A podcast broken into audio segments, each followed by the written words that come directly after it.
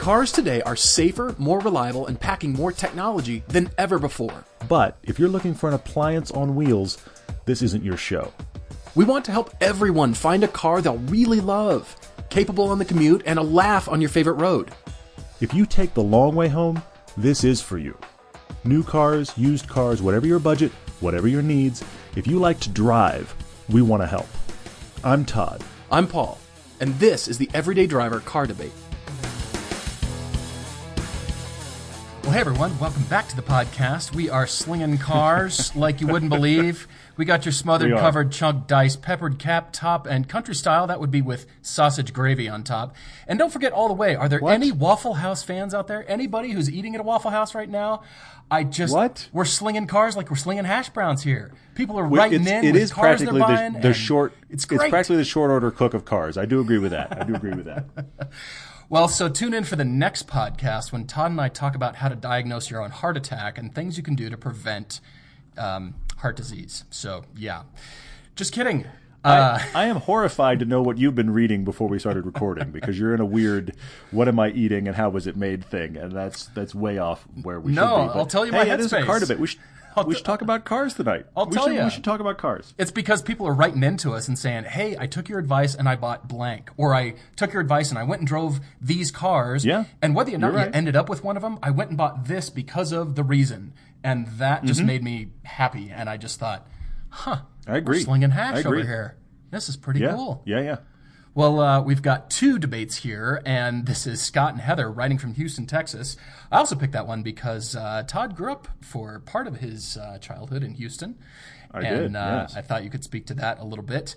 And uh, Scott has created a spreadsheet, and I bet you there's other people out there who have created spreadsheets for their own yes. car Oh, shopping. yes. I think you have too, as a matter of fact. I have. I have. Oh yes, I, I've I've done the spreadsheet thing, but but we've had two or three people send us spreadsheets. Scott's not the first. However, you know, Scott's may be. We we had one guy that sent us a spreadsheet of. We actually talked about him. I forget his name now, but on one of the podcasts, he sent us a spreadsheet of literally every car he'd ever driven in his right, life Right.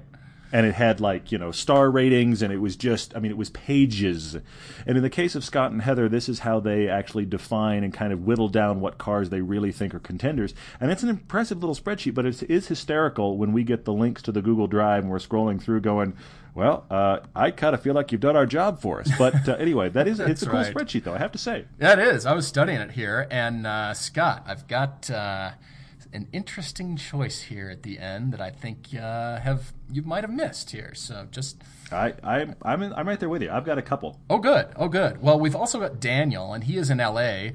typing to us while he's holding his baby in his arm, so you can understand why the 2015 Corvette has to go. And yes, exactly. He's he's looking essentially what I'm getting from the email. He's looking at the four door Corvette. What could replace this feeling and Mm-hmm, still not be yuppified? And I just bought the BMW just because everybody else in LA drives one. And what is out there that's unique and still fun and part of his growing family? So this will be cool Yeah, too. yeah, yeah. That'll be very interesting. There's a lot of stuff to talk about there, and he's driven a lot of good stuff or debate a lot of good stuff there. So it, he's kind of, you know, cordoned us in a little bit. It'll be interesting to figure out where we go on it. I've got a wild card and a couple other fun ones for that, and of course we've got Facebook questions coming up as well. Thank you guys for writing. I do want to say one piece of show business, uh, and maybe this is me being ridiculous, but the Facebook questions in some cases are starting to look an awful lot like car debates. Facebook questions are intended to be kind of a hey popcorn little what about this what about that what do you guys think of this so if you have a car debate write us write to us at everydaydrivertv at gmail or go through our website everydaydriver.com there's a contact us page there if you have a car you're about to pay it off I'm thinking about doing this what do you guys think We'd love to cover it, but please send it to us on our car debates. We kind of got separate funnels, so we kind of have our heads in the right places.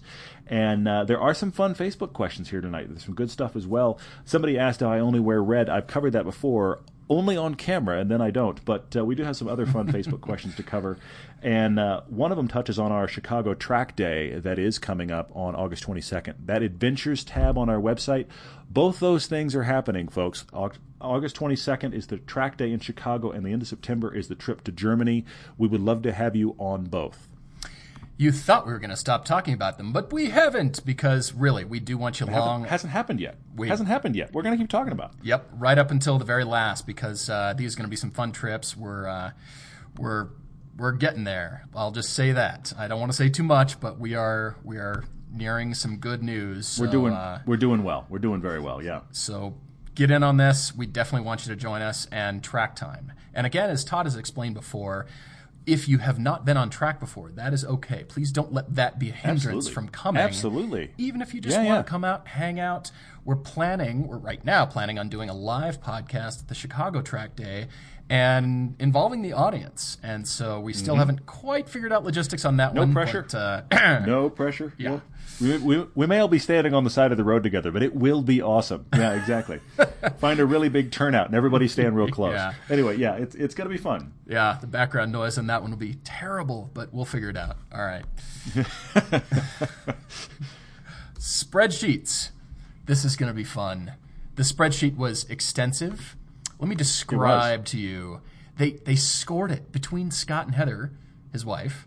They scored it because they went and drove all these things at the dealerships and they gave it a drive score, a non-driving score. I mean, from design, efficiency, safety, features, everything that they're looking for.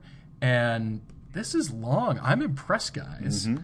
Yeah. I- and uh, so it looks like Heather ended up with a mini out of all the stuff that you drove, but now Scott is shopping, and he keeps this in a holster on his belt so he can whip it out anytime his wife says, Exactly. "Hey, honey, Exactly. go get yourself a new car," and he goes, "Ha ha! Got the spreadsheet right here on my phone." So Yeah. uh, this will be cool. But the thing that caught my eye was not only that they are writing from Houston, but that Scott drives an 07 Cayman S. I mean, that car is near and dear to my heart Yeah. because of mine. yeah. And uh, you know, here he is that he's he loves the car so much, he'd catch himself almost crashing because he's looking at the crest on the steering wheel, going, "I can't believe I own a Porsche. This is awesome."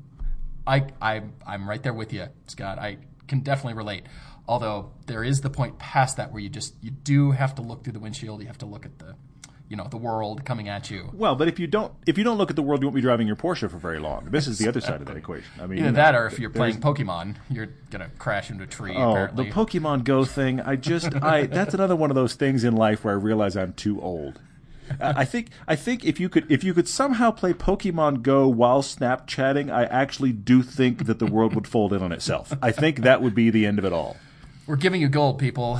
Create that app. Somebody has to create the app. I mean, that's that's yeah. Autonomous cars need to happen so everybody can continue playing all these games coming in the future. That's really the only reason for Yes, autonomous cars need to exist so we can play more Pokemon Go. That really is a sentence I may have to wash my own mouth out with soap now. That hasn't happened since I was a tiny child, and it may have to happen now. Yes, that's and you're doing horrific. it to yourself. That's horrific. Oh, that's, that's almost funny. as bad. Did you see? Did you see today that, that BMW is releasing a new One Series? It's going to be front wheel drive and available in China only, but it still doesn't get that terrible taste out of my mouth. The front wheel drive BMW One Series. yeah. Yeah. Ugh. I mean, Anyway, you okay, know, All right. the business people have to make their business decisions and figure out what'll sell, and I understand that, but it just seems sacrilege coming from a company like BMW. I mean, it just It does. It's like a It really slap does, in yeah. the face to the rest of us. Maybe that's why they're keeping Yeah. it in China only. You know that? So they We'll see. They I mean, that's the, they're going to release it. In, they're going to release it in China only. But but but honestly, that market is growing fast enough.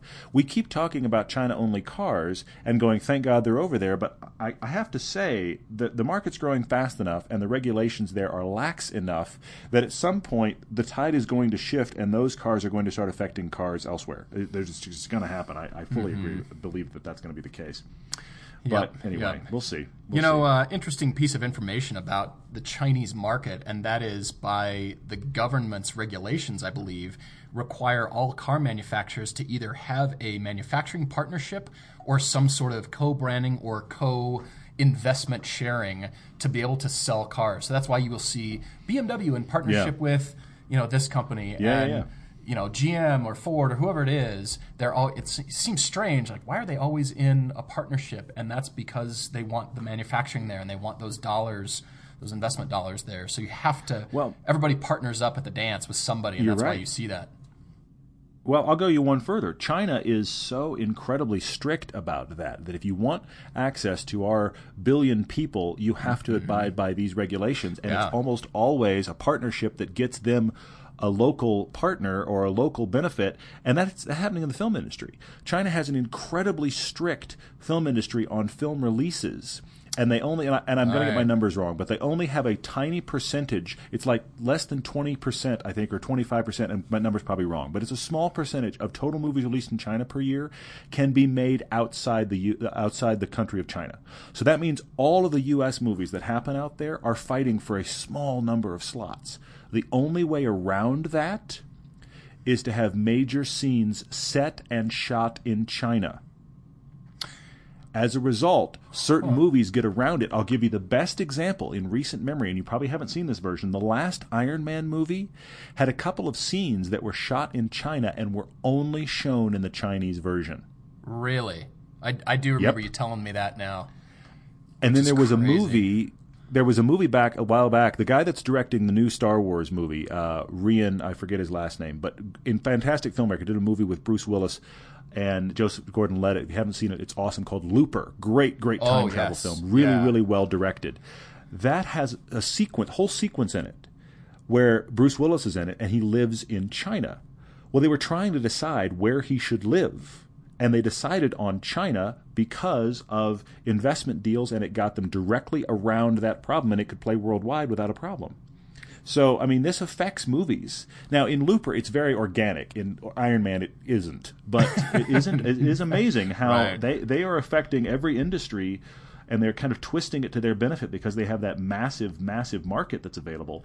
So there it is on cars. So anyway, shall Yeah. we pull it domestic and talk about Scott and Heather in Houston? Well, yes, yes. We do have uh, a lot of choices here and some stuff. Honestly, Scott, this last choice that I've got struck me at the very end, and I'll, I'll lead you through my line of Oh, fun. thinking. Good. But it just it struck me right as we were starting the podcast here, and I thought, ooh, this could be interesting discussion here.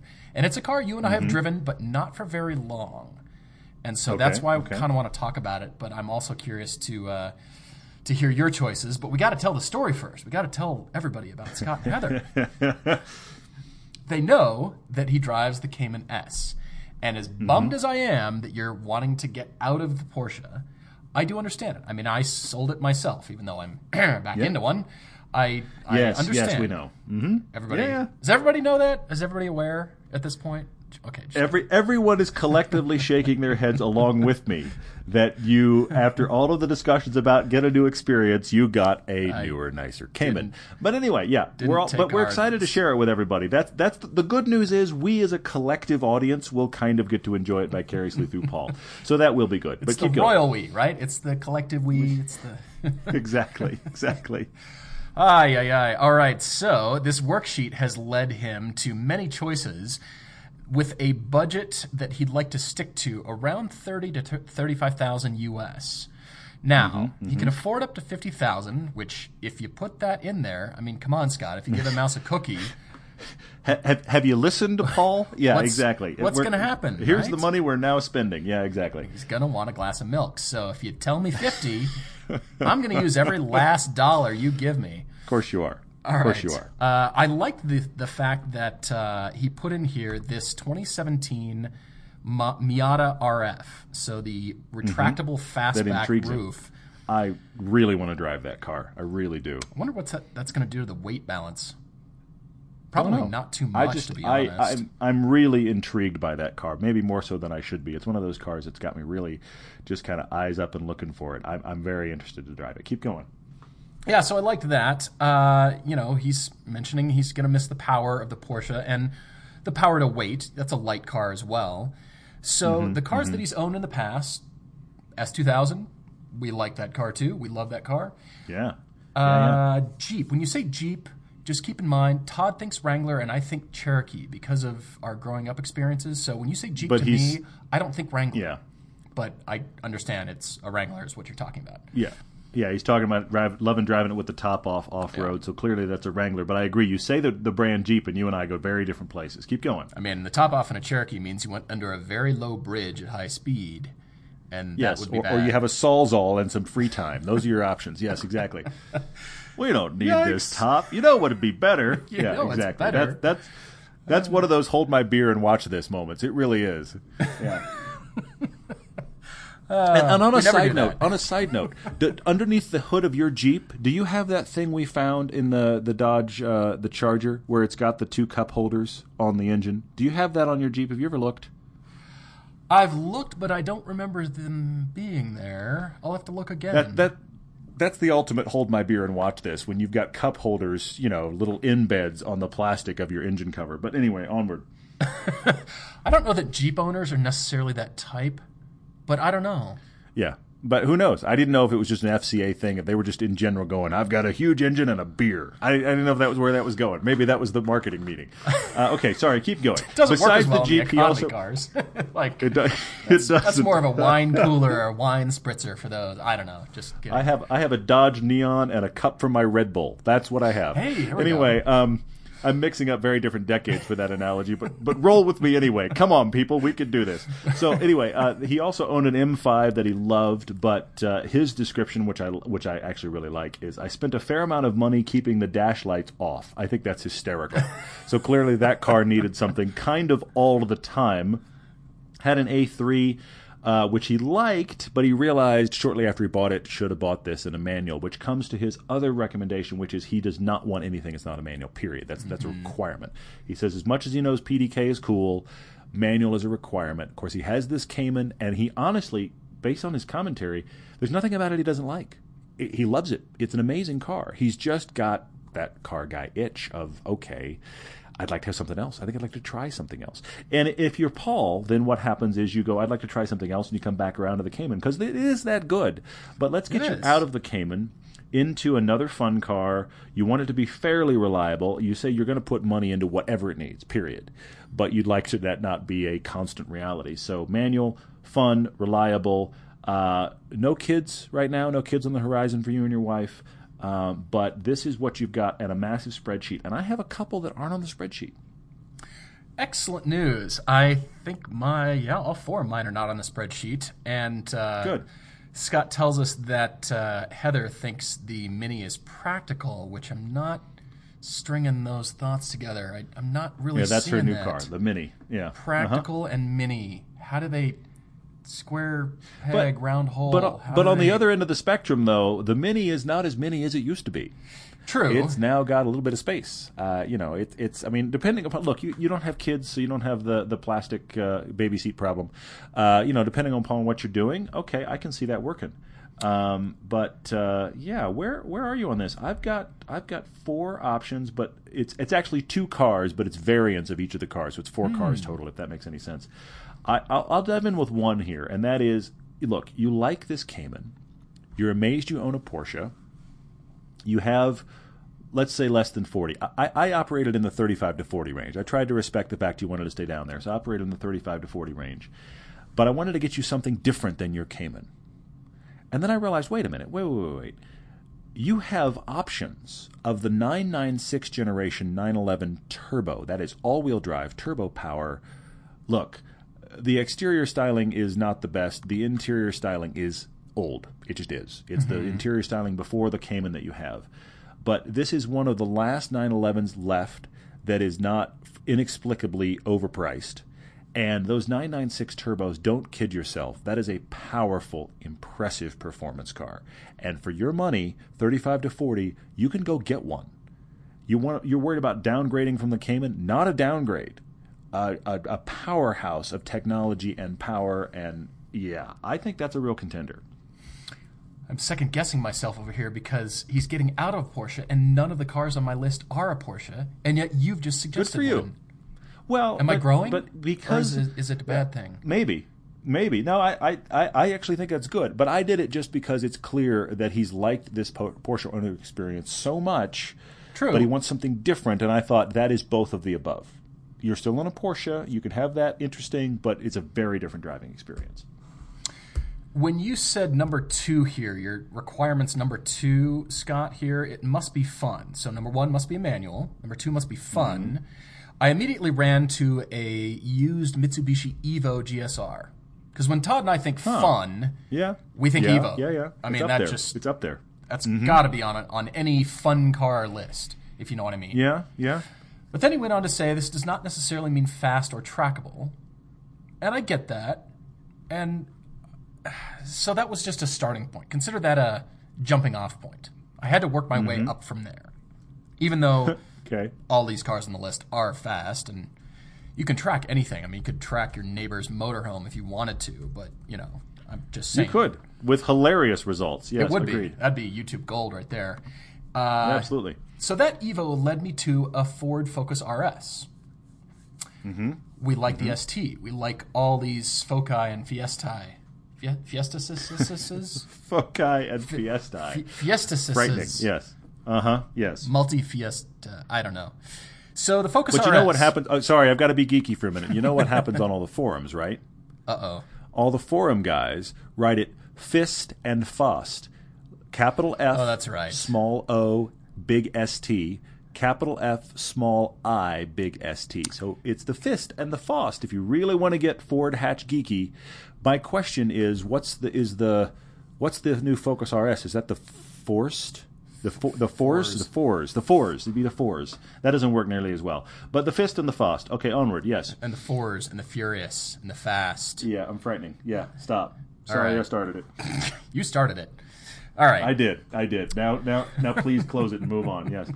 So the the Focus RS, I thought, uh, yeah, reliability is going to be there. It's gonna be fun. That car is getting accolades. We are looking forward to jumping in that and sharing the review with you soon.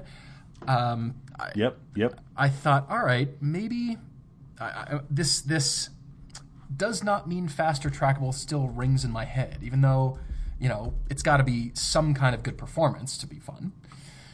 Which led me to a BMW M235i. As you can see, hmm. the mu- amount of money that I'm spending started small. It started in your you know price range in quotes, and I'm slowly And it's growing. creeping here. Yeah. Yeah. Yeah. Yeah. Of course it is. So M235i, we love that car. Okay. Brilliant. Yeah. Yeah. Yeah. Very definitely fun. come in a manual.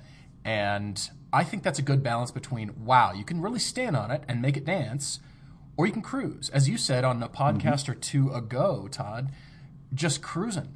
In traffic, it was just a great road car. Yeah. It was comfortable. Oh, yeah, yeah, definitely. and Yep. it just fit that bill. And No question. No question. But the car I want to talk most about, and you're all waiting with bated breath. Yeah. I'm. I, yeah. We've gotten there. Let's do it. Have you looked at the Jaguar F Type manual? Hmm. Now, Okay. brand new, the website tells us that the base MSRP is $61,400. So that's really blowing Sure. it out new. However, It is. Yeah. I'm wondering about a slightly used one because Yeah. this car comes with a supercharged V6, 340 horsepower, which is more power than the Cayman. Now it's going to be a heavier car, but I still. Yeah. feel like that's still going to be dynamically good, and it's not a track car. Now, again, I'm True. spending the money, True, true. but I think this is You worth are. your You consideration because remember that uh, that short track drive that you and I had in the F Type with Yeah. the manual that car's transmission. got great balance and it's really very fun. And don't underestimate the V6 because it's got a good amount of power for that body. That I, I actually think that the six cylinder is the better choice than the V8 in that car. But go on. You're thinking just because of the uh, the weight balance for the smaller weight engine? balance and, and, and power to weight ratio. I mean, the, Mm-hmm. the big V8 boy is about smoking tires. And that feels to me a little bit counterintuitive to what the car is. And the balance on that V6 surprised me. It was really, really good. Now, reliability, I can't speak too much to the F Type. I don't know that it's been around long enough to really speak to it, but if anybody has heard positive or negative, either way, let us know. I mean, I'm I'm curious about that to be honest, because the F Type has got to be on your short list if you're an enthusiast. It's worth driving for sure. There's no gorgeous. Yeah, it's yeah, yeah. just Yeah, yeah. it's the car that you turn around and you give it a good look after you park it, Mm-hmm. and you're walking away, and you just look at that and you go, "I own that thing." Holy moly! Yeah, yeah. It's gorgeous, and this is the base of the F-Type coupes. But don't think of it as a base experience. I mean, we came away impressed No. with this thing. No, it's it's it's very cool. I agree. That's a great one. I hadn't thought of that at all. That's a So- really good one. It's a really good one. I, I, I mean, you see what I mean. I'm erring on the side of yeah, I'm spending more money, fifty grand, and I'm hoping that you could find something that, you know, slightly used for in the fifty grand range. But on the other hand, I Mm-hmm. think it's worth a serious look and a serious drive, and I think that'd be a fun, a fun time for both of you. You've got to add it to the spreadsheet at least and That's rate good. it like you guys have been doing for- for everything. Yeah, there's there's two others I want to talk about, um, and and and I want to speak real quickly about Houston, uh, at least in my memories of Houston. This is not a place for fun, windy road driving.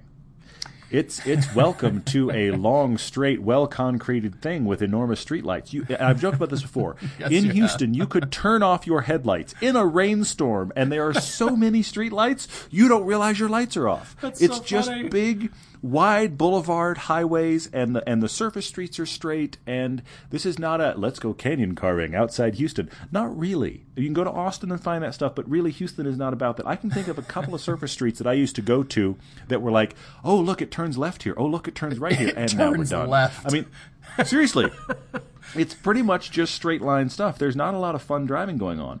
What's interesting about you, though, Scott, is you've owned some fun driving agile cars. The S2000 springs to mind, and the Cayman is the other one. So my initial instinct is what you're going to enjoy in Houston is some power that you can step on it, go on an on ramp, and those are you know Texas does those big swooping on ramps. Those can be fun. Go on an on ramp or just hit the power on a freeway blast, and you're going to enjoy that. I, I typically lean more powerful cars for big Texas stretches of pavement, but you've defied that with the Cayman and the S2000, both of which you liked. So it leaves me in kind of a conundrum. So I want to. I already brought up the Turbo 996. I think it mm-hmm, fits mm-hmm. in the power category and a new experience. In the stay with power category, I'm going to say to you, with your budget, you could get a C7 Corvette, either a Z06 or a Grand Sport. Hmm. Drive them both. They are a different flavor. The Z06 is that big seven liter and pretty aggressive in its in its setup, in the suspension settings. It's pretty aggressive. The Grand Sport is more of a greatest hits of the C6 generation. It is a great car, very powerful, fun to drive, but a little bit nicer. I think you should drive both of those. You could possibly get yourself a used C7 which I would recommend over both those versions of the C6. But I think you could drive any of those variations. And then my wild card for you, because of the Cayman, drive the Lotus Evora. Oh, I didn't even think of that car. Not, not. I wouldn't normally. I didn't go there at first. Not normally a car I would recommend for Houston. You're just cruising along. You want some power. It, you really want corners. That car begs for corners. It but because you like your Cayman does. and you want something different, go drive an Evora because you might find the perfect magic there. That's my wild card, and I can step away from from Scott's. That's wild because even even the uh, non supercharged, the naturally aspirated Evora, those are Oh, yeah. are those fifty or are they under? Possibly. Uh, they're under 50. They're under Are they really? Oh, yeah, yeah. Okay. Yeah, yeah, yeah. and, and, and you're going to have to shop smart. You'll probably shop nationwide. There's not a ton of them. Uh, you know, if you can find the, the S, you're better off. But even the base one, it's you know, it's almost 300 horsepower in a car that weighs. I mean, it's it's very similar actually in power to weight ratio to your current Cayman. We're talking about a car that weighs 3,000 pounds and has just under 300 horsepower. That's your Cayman.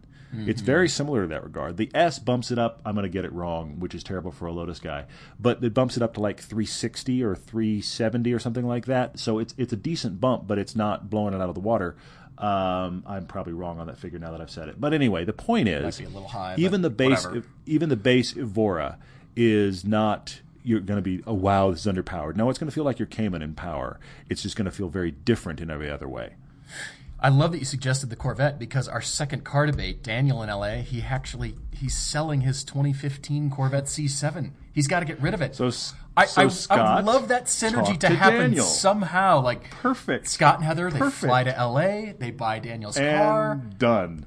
and and Daniel, you want to buy a Cayman? I mean, how about you just trade pink slips? If if that could happen on a show sometime, I would be so delighted. That would just be the funniest thing to talk about ever. But it'll probably not happen. Anyway, Yeah, well, but it's fun to dream. yeah, so let's let's move on to Daniel, who's who moved from New York to L.A. New York didn't have a uh, didn't have a car, bought himself a 2015 Corvette Stingray. that's what I'm saying. that's what we're saying, Scott. You could buy Daniel's car. You could. Anyway, You he bought the car. He loves it. It's the first car he's ever owned that he completely loves, and now he's a father. And he went, I have a Corvette. Stingray. And his wife went, uh, Honey, you need four doors. Have you seen all of our child stuff? This is the dilemma for Daniel. So, unfortunately, that 2015 Stingray he loves is going to go. Hopefully, it's going to go to our friend Scott. And now we have to solve the problem for Daniel. Well, Daniel's wife has the Sharp Egg, the Lexus RX 350. Uh, I don't know what a Sharp Egg looks like. looks like that, the Lexus. All right. So Yeah. they've got uh, 150 pound Great Dane. Holy moly, that's a two, huge dog. two weeks in a row with the big dogs, with the really big dogs. The dogs that, that that are doubling as horses or possibly people. I mean, that this is this is a problem. The big big dog thing really throws a wrench in the scenario here. Uh, the, honestly, the big dog has as much. I mean, I ranted about it last week. The big dog has as much stuff going on with it as the kid does. I mean, Yeah. you just you've got to think about your cars differently when you introduce a toddler or an enormous canine. 150 pound Great Dane. That's Uh-huh. that just blows me away. Do you have to get a dog Mm-hmm. before you have a baby, or simultaneously? Does that mean as soon as you get a dog, you're pregnant? Or do they? Well, are they but I, I hate, but I hate to, I hate to say this. I hate to say this, and I've been there. The dog is the starter kid. That's really what happens. You have, you have most of the time. I, I'm painting with a broad brush here, but most of the time you have the woman in the relationship is ready. She wants to be a mom. She's ready, and the guy is like, I don't know that I'm quite ready yet. And they get a dog. That's what happens. They get a dog, and they both fall desperately in love with the dog. And some point, maybe directly, maybe indirectly, the conversation happens about We've got a dog. We like the dog. We love the dog. We can handle the dog. If we can handle the dog, we can handle the kid. Right. It's the starter kid. The dog That's what happens. die. It's the starter kid. Mm-hmm. We've proved we can take care of another life, so we Because- can take care of a kid. Done. because the cat because the cat is irrelevant. Okay? The cat will live in spite of you. Okay? The the the dog needs you. The cat is just really wants something with thumbs every now and then and otherwise really doesn't need you at all. Okay? So that's the difference. And and I grew up with cats. I can speak to cats all day long, but uh, but yeah, that's that's the difference. So the, yeah, the dog is the starter starter kid. It really is. Wouldn't it be great if some big corporation came up with both baby food and dog food that are that are good for both? So you can just buy a big sack of baby chow and dog chow. All in one, save money on your food bill, and Oh, feed the whole family at the same time. I mean, But the dog's going to eat whatever the kid's eating anyway. That's true. The, that's the. Ra- it, that it doesn't matter. Whatever you're feeding your child, guess what? Your dog is now eating that. it's true. Following the kid around like a vacuum cleaner, which is why you have a and, dog. and successfully, yes, exactly. so yeah, so 150 pound Great Dane is in here. We're talking about four doors. Uh, he could spend again. He could spend as much as 50, but he'd really like to spend very similar to where we just were. Really like to spend somewhere more in the neighborhood of 30, 35.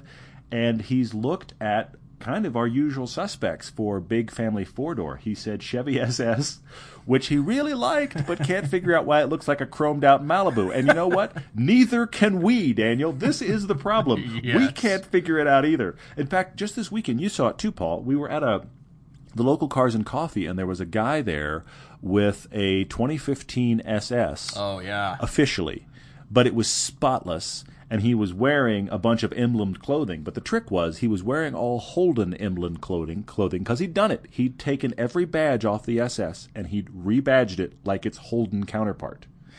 And Okay. I Yeah. I am of such mixed emotions about that reality. But yeah, he was very proud of himself. But I will say, great car. But you're right. The problem is, it should look more mean. Um, you mentioned both the Dodge Charger and the Alfa Giulia. You mentioned them together because they're both FCA products, and so you really question their reliability. I, I don't know about that. I, I, I think they're both intriguing. I actually think the Giulia is very intriguing for you coming out of a Corvette. Based on what we know of the Giulia so far, I think that's a really intriguing reality. I think the Dodge Charger works, but it's just going to feel big. That Chevy SS is your four door Corvette, in spite of how it looks. The Giulia would be really interesting. The Charger is too big. Yeah, it would it be great if they offered a blackout package on that SS? That would just take care of Mm-hmm. just about everything with that car. Uh, what else is on this list? Cadillac ATS, but uh, I don't agree with you on the styling, Daniel. I like the styling of the ATS. I think that's I really, it's good looking, too. really good Yeah. looking, really sharp. But the CUE system, that's that's the sticking point right there. The the interface on that is trying Mm-hmm. to have haptic interface where it gives you just the little vibration touch feedback, so it feels like a button even though it's not. That's still not Yeah. far enough along technology wise, in my opinion, to really use Yeah. it in mainstream like Cadillac's trying to do. So I think it is a Well, it's, downfall. but it's the best. It's the best of no worlds because the great thing about an actual button is it's in the exact same place every time, and you punch it, and it has a nice, you know, compression and a funk to it of some kind. And, you know, mm-hmm. there's, you know, Audi has their own engineers that just worry about what is the feedback of the button, and you can tell. But you know, you have a button; it's always in the same place. You can do it subconsciously. It has a, a feeling and a subconscious sound to it. Then you have touch screens that have none of the above. The, you can't really do it by, by memory because the button you got to actually look because it's a touch screen and it doesn't have feedback. This haptic thing in CUE is trying to be both and succeeding at neither. I mean, that's mm-hmm. the sad thing of it. You, you you don't have the the memory thing of oh, it's always right there, and then it gives this little jiggle t- to your feedback where it's like, wait a minute, what did I hit the right spot? Because it, it thumped at me, and I I don't know. It's yeah, not good. Yeah. Uh, what else is on here? Jaguar XE-S. Uh, Mm-hmm. Very intriguing. Very intriguing. Um, Yeah, it and the Giulia co- together. In fact, I want to put those cars together. I really do. that would be a great drive, actually. Um, Yeah. I'm intrigued by the Jaguar. I'm intrigued by the styling. I like the size. I like that it's downsized a bit. I think that could work very well in LA. Mm-hmm. So I, I like that uh, as from all these, kind of based on your proclivities here. I like that the best uh, out of everything. But I do have one, two, three, four, five, six, and I also want Oh to say gosh. Tesla because as we were talking, you you Mm-hmm. gave us fifty to work with, and the reason I say that Yeah. is because you are in LA and the infrastructure of any city, the Bay Area notwithstanding, No. Yeah. LA is up there in terms of infrastructure to be able to plug things in and you know just very very electric car and very Tesla friendly. Huge Well, it's funny because he says, yeah, he says he doesn't want something typical yuppie, and he brings out the BMW 3 Series as the as the thing for that. Except for in LA, It's the, the Tesla's Tesla. almost becoming that. yeah. Anytime we're back in LA, I am astounded by the number of Volts and Teslas that I see. I mean, we, we Yeah. like the Volt, we like the Tesla Model S. We see both of them around now and then. You go to Los Angeles and you would swear they're giving them out at the airport. There are so many. Both Volts and Tesla Model S's. Cars, because Yeah. I look, the Prius is everywhere. The Prius, Prius is ubiquitous. You go to any city in the U.S., you'll see somebody driving a Prius. Sure, But you can't always see somebody in a Model S or a, or a Chevy uh, Volt. You go to L.A. and it is it's it's like their party favors. It's unbelievable how many there are. You're gonna think you were sick the day they were handing those out, or you missed the sign-up sheets Yeah. somewhere on some bulletin board. And hey, we're giving them out. Clearly. Shh, don't tell anybody. Clearly, yeah. Mhm. Well, so that led me to an Audi A7 because of a giant hatch for a giant dog and still enough Sure, space. sure. So how about a used Audi A7? We like that car. And then, of course, yeah. you know where I'm going. This time I will recommend a Panamera for you. Uh, with 50,000, you can't go into a GTS or something higher. So how about a no, Panamera 4? no, no, no. It's gonna be it's yeah. It's gonna be the the base ones. Yep, yep. You mentioned also this Jag XE, and I thought, what about a Jag XF? Slightly larger. I'm thinking about this dog. Yeah. I'm just boggled by this dog. 150 pound dog. Yeah. Oh my gosh. The the dog is is the is the yeah because essentially we're actually shopping for an additional human. I mean that's really what we're dealing That's with. That's true. A big we're dealing human, with an adult human. We're dealing with we're dealing with four humans. We're dealing with full two two normal sized man and wife adult humans who can take care of themselves, followed by a slightly developmentally challenged human in the form of dog, followed Yeah. by the developmentally challenged human in the form of, a, of an infant. This is this is our four four person family right here that we're shopping for. That is it is a stretch. I agree. I'll keep rocking here with a couple, and then I want to hear your choices. Well, I've got three because one is my very, very Okay. wild, wild card here. Uh, Mercedes C Class. It could also be considered the yuppie, yuppie mobile of LA, but we do like that design. We like everything about that car. It is the interior's there. I just wouldn't want to see it trashed by a unruly dog who's hot and wants to get out of the car. Uh, I thought uh, about another Porsche, a Porsche Macan still fun to drive. True, true. I don't know that they've dropped enough yet, but I but They I, might yeah, not I see that otherwise. I see that otherwise. You can throw all of those out if you like, because I would like to, you to take a look at Infiniti. And I know your wife already Okay. has the Lexus, but the 2016 model year has brought us the Q50 Red Sport. That is 400 horsepower out of a downsized engine, a turboed engine, V6, and they're loaded. They're right at 50 grand.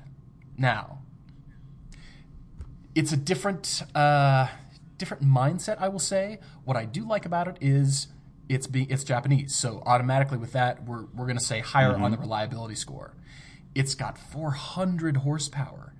That's got Yeah. to be fun. We haven't driven it yet, but 400, 400. Yeah, you're right. That's you're right. that's got to be up there.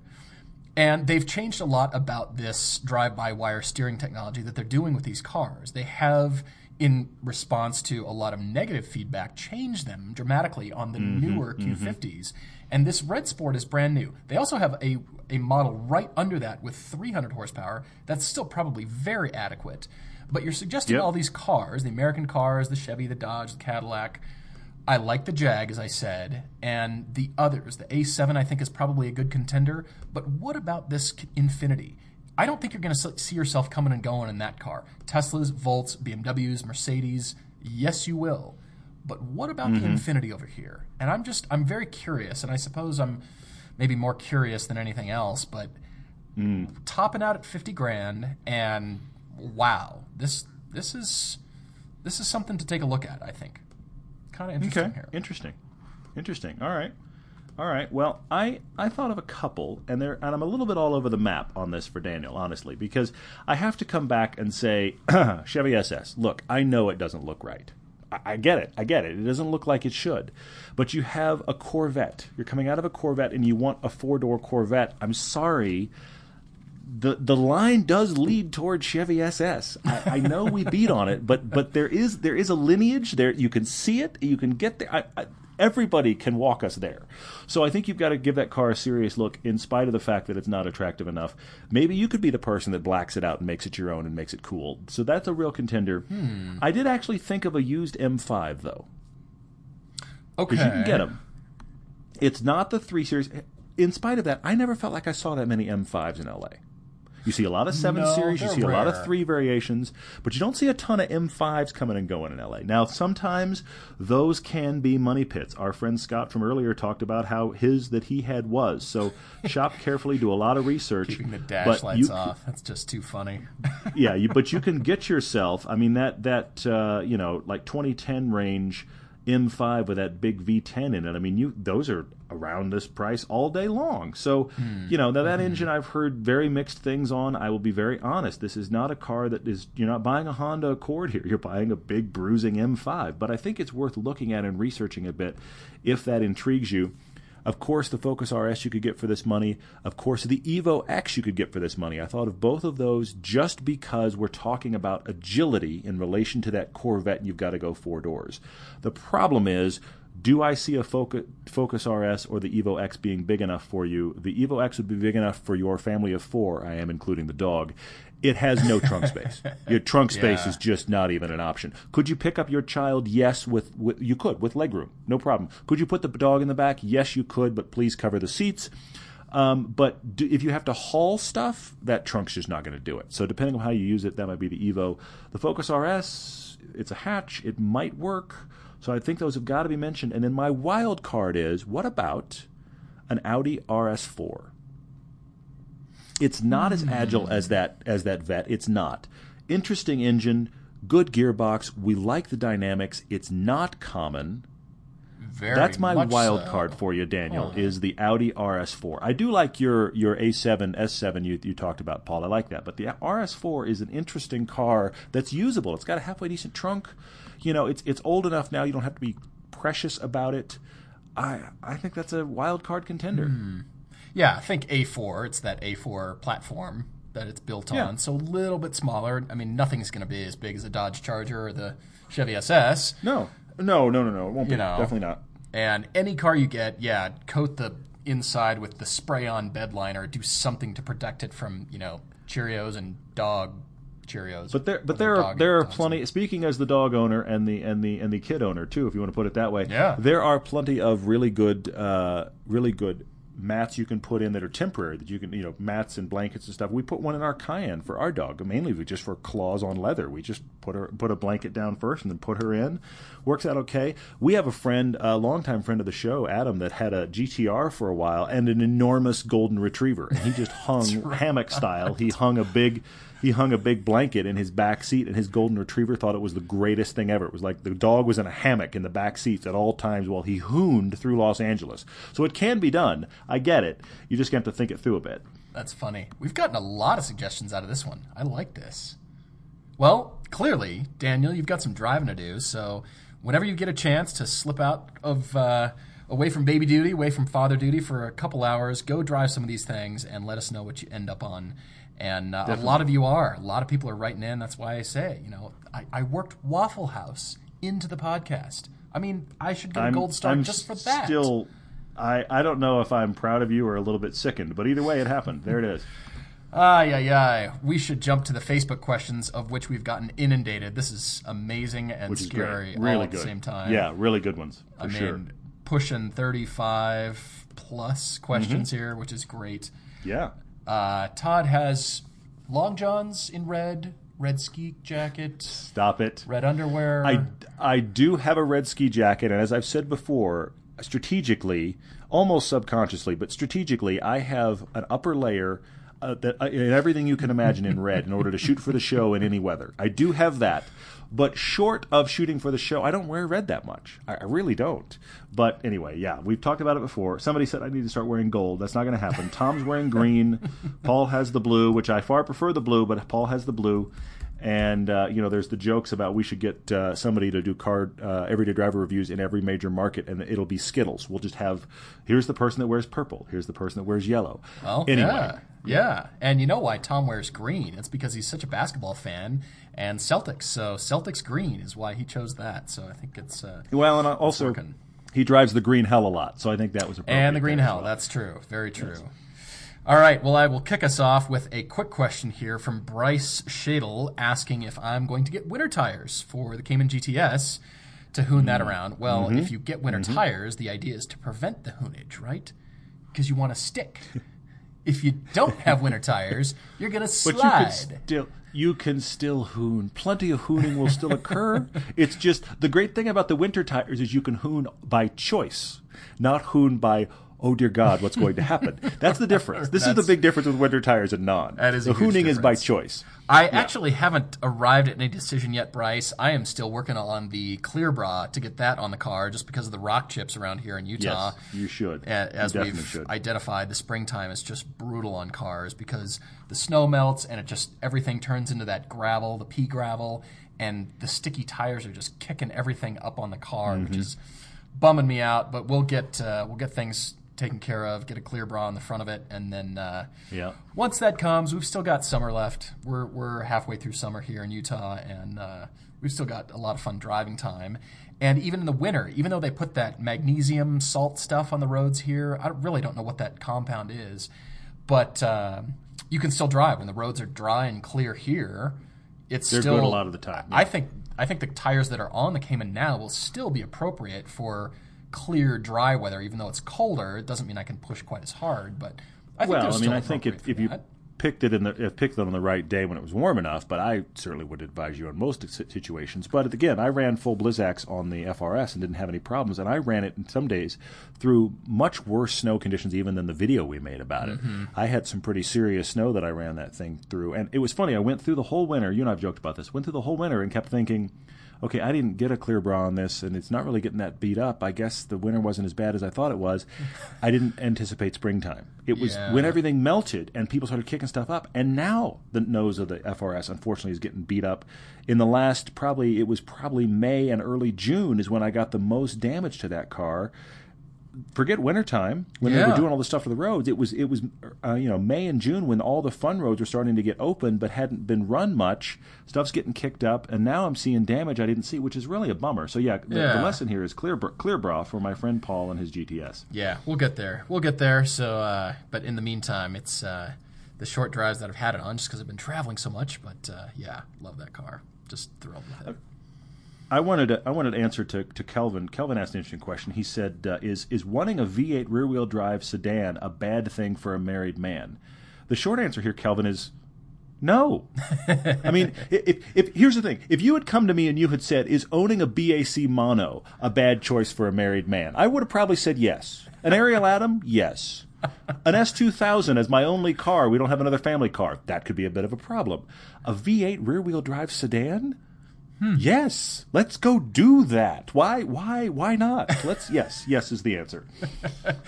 Oh my gosh. Well, uh, I uh, I like that question a lot, just because uh, I, I think it's appropriate whether you're married or unmarried. I mean, bring it. Huge sedan, bring it.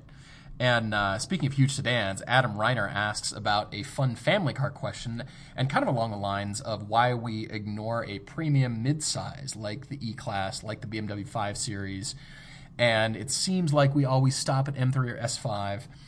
I would say, Adam, that in general, at that price point, you kind of want to buy, or at that size, I, I lean towards new. And just because of those cars are complex cars.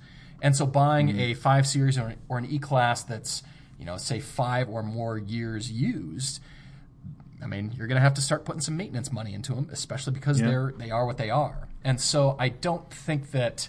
I mean, you can. You can find great deals. I mean, you can find them with forty to seventy thousand miles, and they're still great. Um, I just think, all right, well, from a maintenance standpoint alone, those are complex cars. And so that way, you know, when I think new, that puts it out of most people's budget range because those are Sure.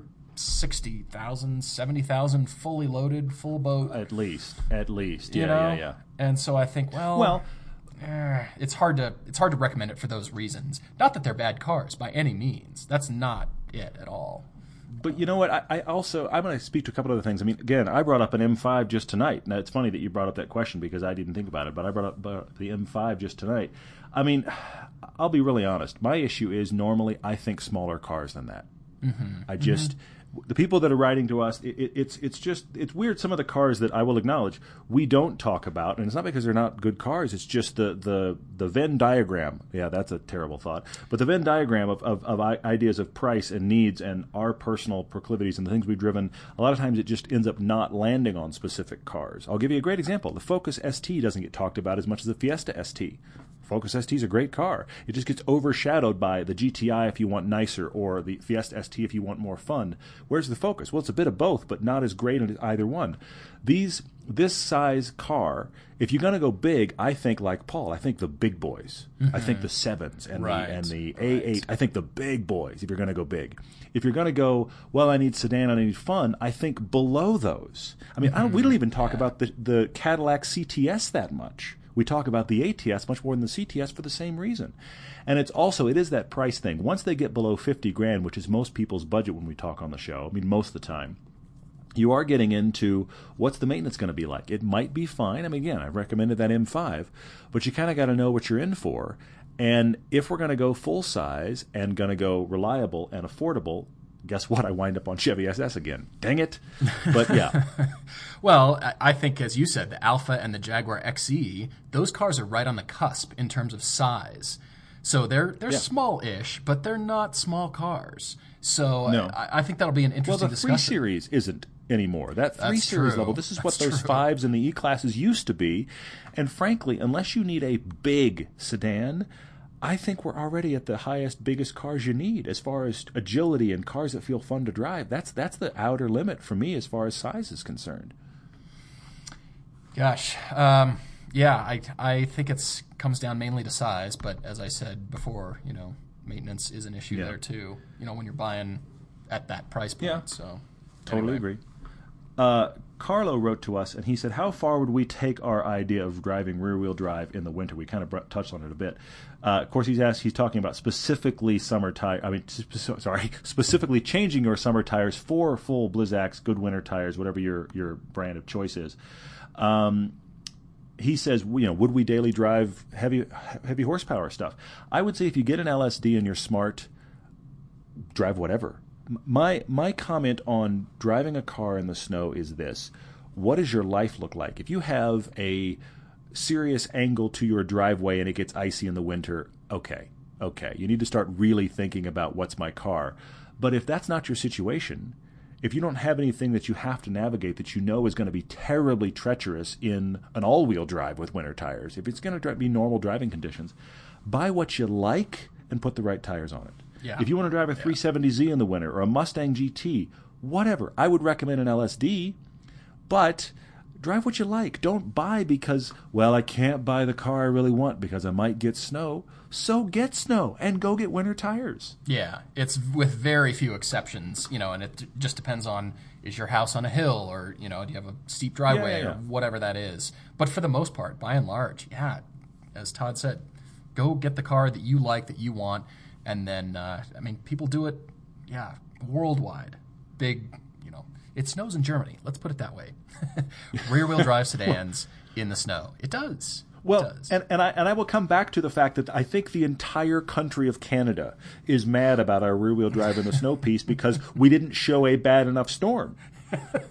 As You if, know as they if we were trying, as if we were trying to be weathermen instead of people talking about cars. Most of the discussion from, I, I literally think it is most of the YouTube users of Canada have commented on there about the fact that that's not a storm. So yeah, anyway. And they're probably right, but we just picked Oh, a storm agreed. and went with it. No, that's that's not that. I wasn't trying to suggest this is as bad as it gets by any means. But yeah, that's. But my point is, read that comment thread if you really want to go down a dark hole of the internet. Read that comment thread about the people that drive all kinds of rear wheel drive stuff through far worse conditions than we showed all winter long. Yep, yep. Well, I, I had to laugh because two of these Facebook questions are very similar from Nico Meager and also John oh, Anthony. Oh yeah. Nico Yeah. asks, well, he said, you both get invited to Top Gear UK to be guests. So who's faster around the test track? And John put it a different way. He just said, you know, typically who's faster around the track, Todd or Paul? Mm-hmm. Now, I remember you mentioned that you, when we went to uh, the ring last year and we did our pilgrimage film, you had a flying lap, I think, that was pretty good, that dropped like 20 seconds off. But I will Yeah. I would say generally when we do racing games on various tracks, different kinds of things, I kind of feel like we're pretty neck and neck. We we push each other with the ghost car laps and you know, ooh, you know, when when he's watching me, he knows where I'm slow through various corners and go, ah, I can find time there. And I do the same to him. I think, you know what, yeah, yeah. right there is where you're losing time and I can smoke you through that corner. We're it's such different driving styles and I kind of feel like it depends on the day, depends on the track, but we've had similar driving times in uh, the driving schools that we've done as Yeah. well. I mean, here's there there are exceptions. There are random exceptions that have reasons behind them. I'll give you two. I'll give you one on, on both sides of the equation. But but in general, like when we go to Motor Press Guild, our, those track days, we get those three flying laps in a car and mm-hmm. we're done. Obviously, I see all the GoPro. I get all the time code off the GoPro, and and I'm not saying this to be nice to Paul at all, but honestly, pick the car because we'll be within a second, second and a half of each other. Who won? It just depended on the car and how it spoke to us. You know, mm-hmm. certain cars, one of us gets in and just just melds with the car and will be faster. But it's like it is. It's like a second, second and a half on your typical track, like a Willow Springs or something. Sure. So we're it, it's it's it's like leapfrog. Who's got the better time depends on the car and and you know if they're up, they're not up by much. And if we had 10, 20 laps, I bet that that would close even further. And yet the laps are different. We do mm-hmm. slightly different variations. We have different preferences when we get into braking. When we went to the ring, I was one of the. f- We had so much trouble. If you've seen our pilgrimage film, we had so much trouble with Touristenfahrten, which is the public days. So much traffic. We were typically doing a lap, and then the track was closed, and we came in. Right. I had the blessing of actually getting two back-to-back laps in the M3 and uh, my back-to-back lap, I chopped almost 30 seconds a lap off of my two Nurburgring uh, M3 laps back-to-back. Other than that, all of our laps, we did I think six each, over the course of multiple cars, all of our laps were within about a four or five second window of each other, depending on the car and when we ran and what the traffic was like. And I will say, brief plug, our pilgrimage trip is going to be so cool because you don't have to fight the traffic. That'll be so great. You just get to keep doing consecutive laps and carving away at that time without that mad traffic. That's what we're so excited. It's going to be a better trip than we had for that reason. Yeah. So then Nico gotta- and John, we've you got gotta- to go. I mean, you're asking. Exactly. I, but I haven't told you this this piece, part, Paul. I haven't told you this at all. We have this Mustang track film coming out soon, okay? And at the end of the piece, we had just free running. Right. And right. I know you had some issues with this. I don't know what the story was, but one of the Mustangs that we had there did not like to accelerate. When you put your foot in it, it would just kind of, well, I don't know that I want to give you everything. Well, maybe you're going to back off a bit, and then it would go. I know we both Something had some was issues with kicking that in there. Some electronics it was weird. It was in. very weird. Um, so, I mean, that's a factor in here. But when we were doing our our end running laps, your your best lap was eight seconds faster than mine. No kidding. I was shocked. Now, obviously, we weren't driving for time, and I can see in the in the GoPro laps of mine versus yours, you didn't seem to fight that front straight. I fought the front straight every single time. I'd put my foot in it, and you'd hear the engine kind of go, and then back off, and then go a bit more. You didn't seem to have that problem. Maybe it didn't like me. Maybe I did something wrong. But I did notice that that that was a one of the rare times that we haven't been close, and you were eight seconds faster on your fastest lap than I was. Which it's not a huge track. That was frankly embarrassing, if I'm oh honest. gosh. But anyway, No, but I had that's no very idea. rare, very very rare. Yeah, I know you didn't. Interesting. Well, yeah, that's why I say generally we're we're so close. We're within you know a second, second and a half of each other. Yeah, But, absolutely, absolutely we uh, are. And I remember having that car, and a few times it would just lurch. I think coming out of that last corner, it would just get the slightest hint of breakaway or something, and traction control would kick in, and you know throttle back, or it was something was know. cutting in. I kind of felt like. Yeah, it was very weird, very very weird, and clearly it was it was not agreeing with me. I mean, that's one of the things we're talking about. What's the car? What's the situation? But generally pretty close. That's the long way to do that answer. Forty five minutes later, the answer is we're typically pretty close. Uh, speaking of track stuff, I want to answer. Sally Hendra wrote in last week You're about not his wrong. A3. That's the problem. You're not wrong. exactly. We can talk. Uh, Sally Hendra wrote in last week about his A3 and coming to Chicago Track Day. We'd love to see you. Our big recommendation, if you wanted to change something, was your tires.